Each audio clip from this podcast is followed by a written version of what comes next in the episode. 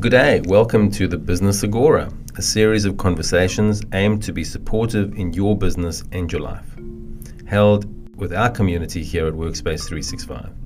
My name is Michael Benson. I am the CEO at Workspace 365, and I'm here with our community engagement lead, El Jeffrey, who will be your host for a number of these conversations. Thanks, Michael, and thank you for joining us for the Agora. Agora means the gathering or the exchange, and in these conversations, we hope to connect you with some of the humans of the Workspace 365 community, bring light to their stories, their insights into business, leadership, and well being, and offer useful resources and tips for navigating business post COVID 19. So let's dive in.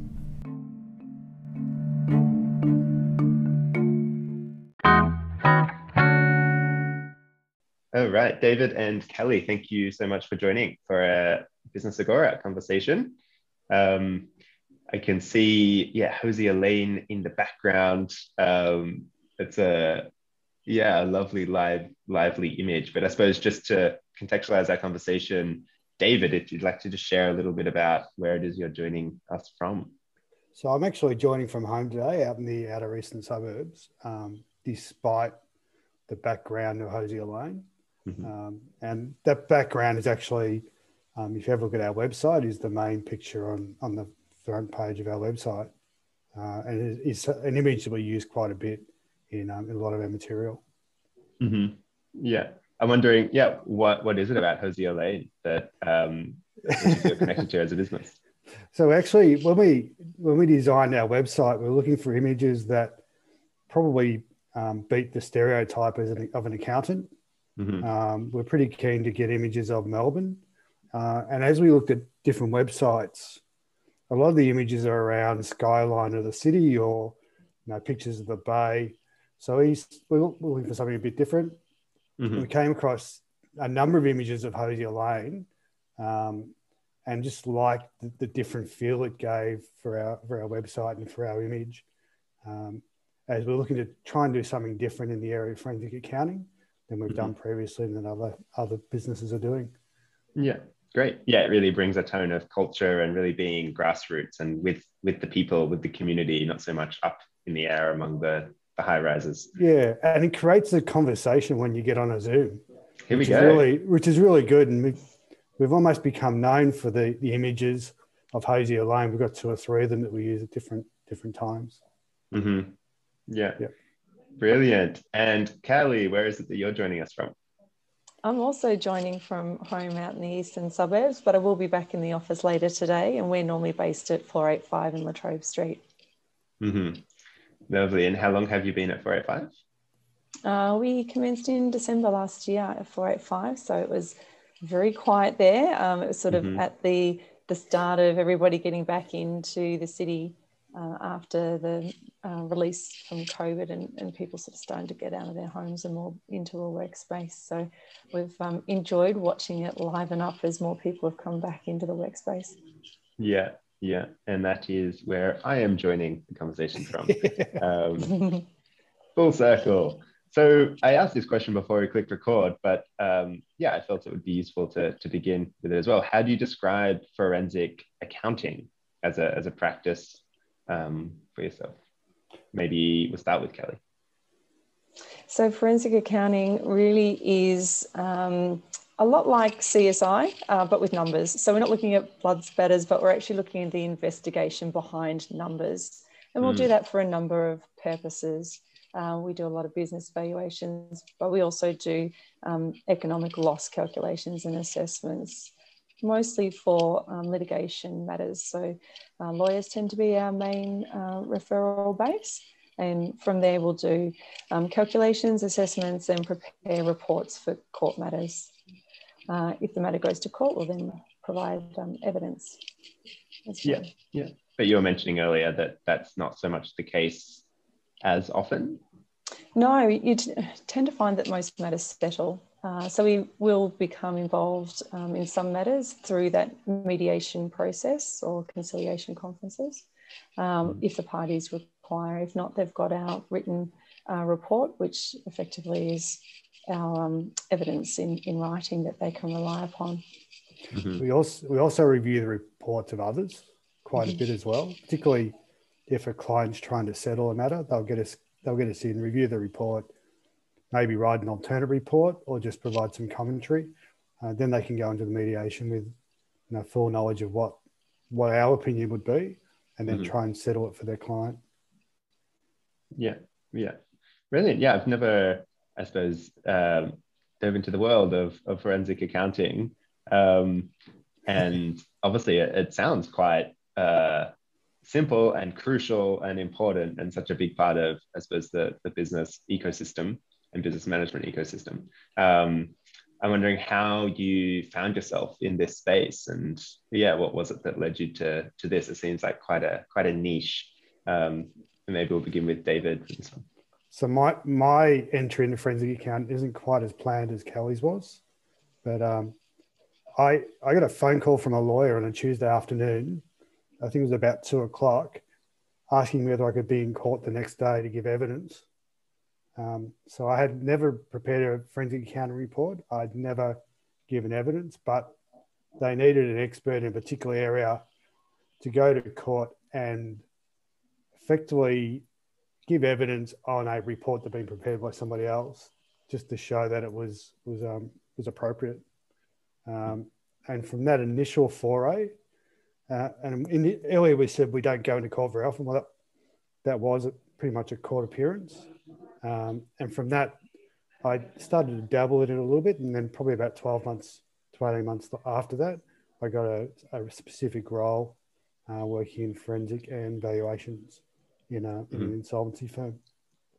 And that was pretty much from there, I've, I've then developed over what's now about 21 years uh, yeah. in this space uh, across a range of different firms.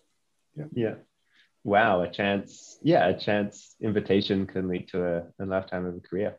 I clearly did okay because they called me back about two weeks later to prepare a report for them. So they must yes. have been fairly happy with what I did. Even though Lovely. on reflection, I made every mistake possible when giving evidence, but yeah, but I must have done okay. Yeah, yeah. Lovely. And Kellie, how about you? Sounds like it was a yeah, little so, more strategic. Yeah, my my journey into forensics was um, yeah a tad bit more strategic. So uh, I started off in just general mainstream accounting, uh, management account preparation, tax returns, and audit. Uh, and then after doing our professional studies, which um, accountants will um, do after they've left university, um, I then looked to do some further studies and started a master's in forensic accounting and I got about halfway through that uh, master's degree, which was um, through the University of Wollongong. So there's a bit of travel up and back um, to Wollongong. About halfway through, decided that um, I really felt that that was an area that I wanted to explore more so on a day-to-day basis. So I looked for a role um, in forensics uh, at that point in time, and that's when I met David.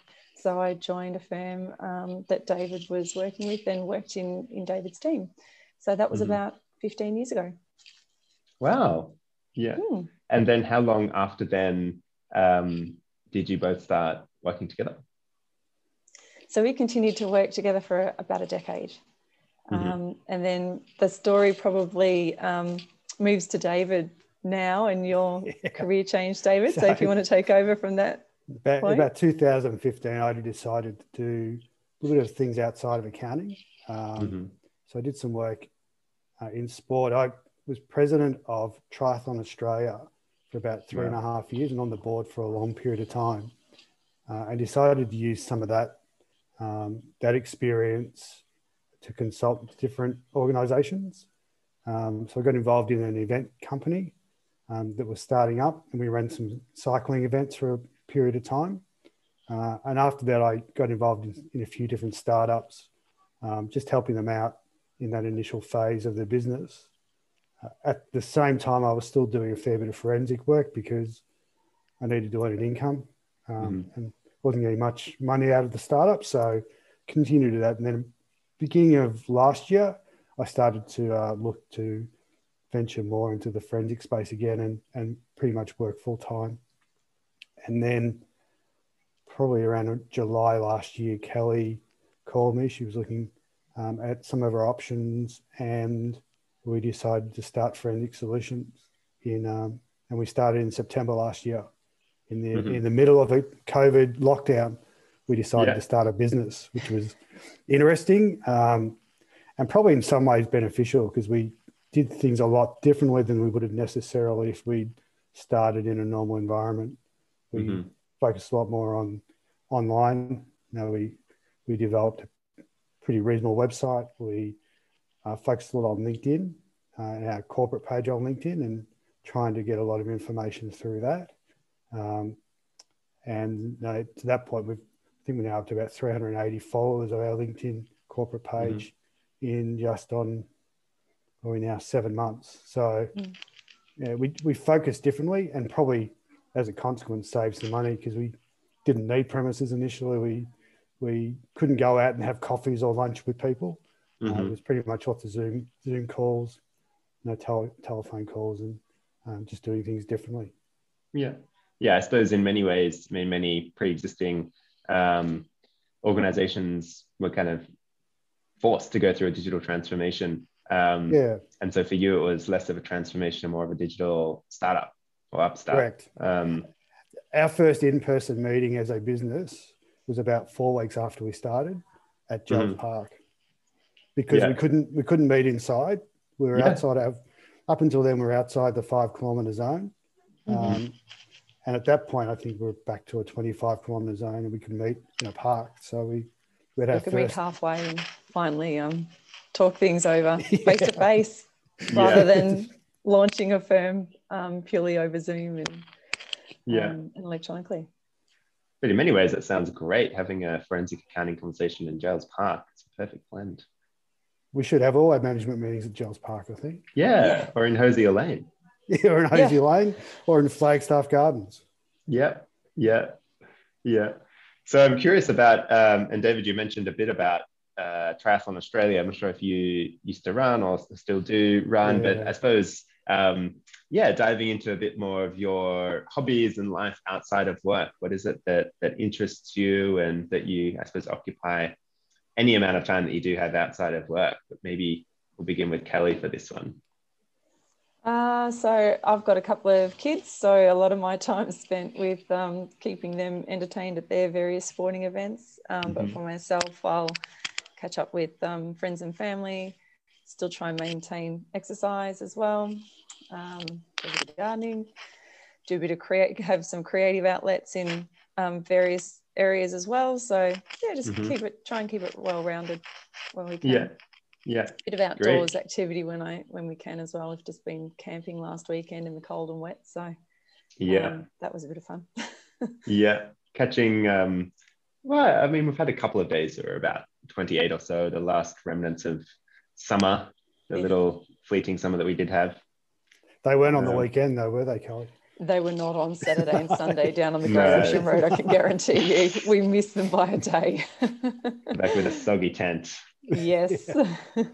yeah, yeah. What about you, David? Hobbies so outside of work? Yeah, look, I'm pretty keen to sports. So mm-hmm. I um like most Aussie kids, I played cricket and football as a as a young kid.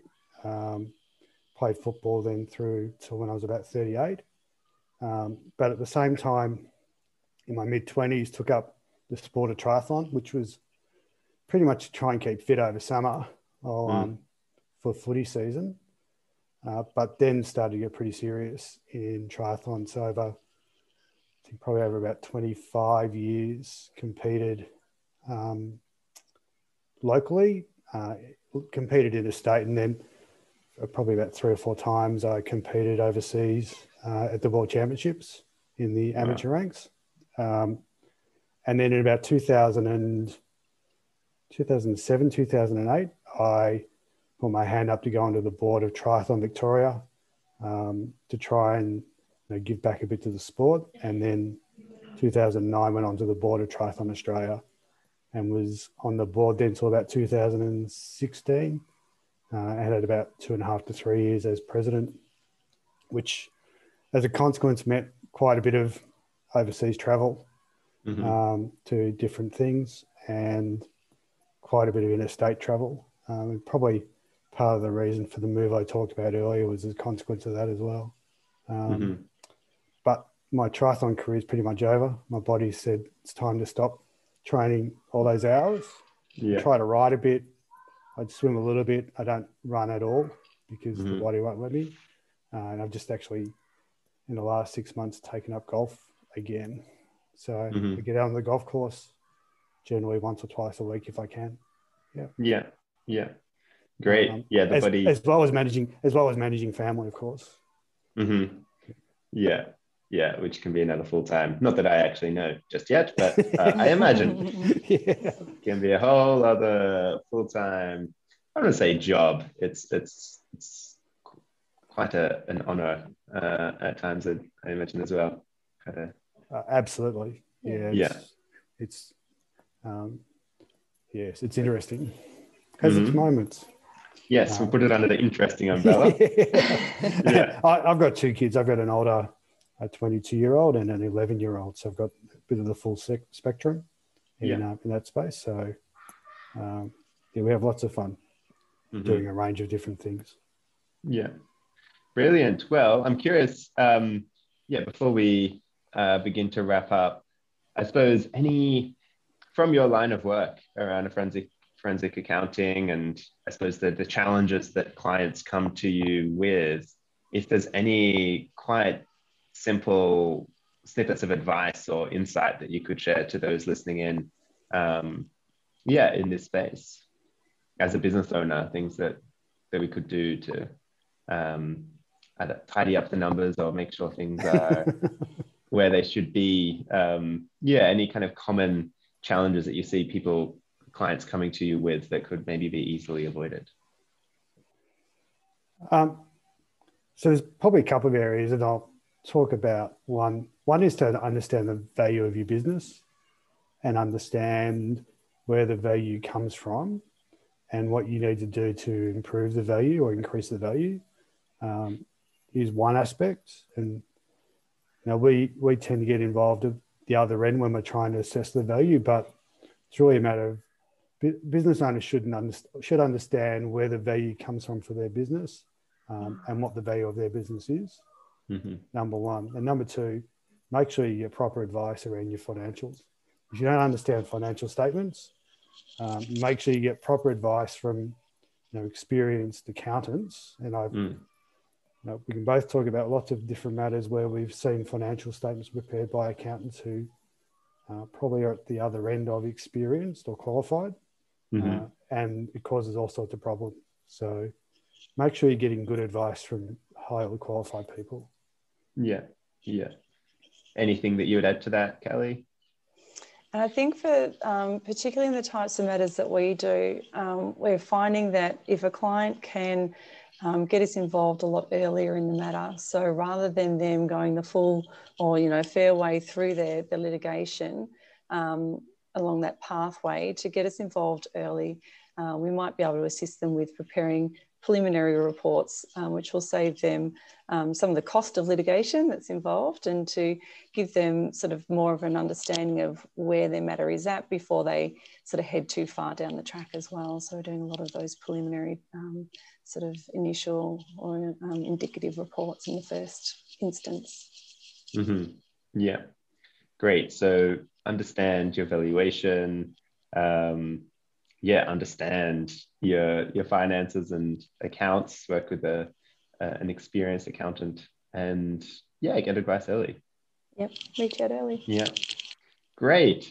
Awesome. Well, thank you very much for joining for a conversation. What's the best way for people to reach out and to be in touch with uh, Forensic Solutions? Probably via our website, all of our contact details are there. So both phone number, emails, and LinkedIn. So we're obviously across LinkedIn, mm-hmm. um, but our website as well. Forensicsolutions.com.au. It's uh, it's pretty Thanks, simple. it's yeah. okay. yeah. um, or just do a search on Google Forensic Solutions. It, um, it should come up pretty pretty high in the uh, in the search list. Yeah, and we'll also put it in the show notes, so you should easily be able to just click on the link. Excellent. Um, and it sounds like also following your business page on LinkedIn would be a good idea. Absolutely. Yeah, connect. Yeah, connecting with us on LinkedIn or, or following the page, or or both, whichever whichever yeah. suits. Yeah. Great. Well, thank you again. And I look forward to seeing you around 485. Um, and yeah, wishing you a, a great rest of the week. Thanks, Al. Thanks for having us on the podcast. Thanks, Al.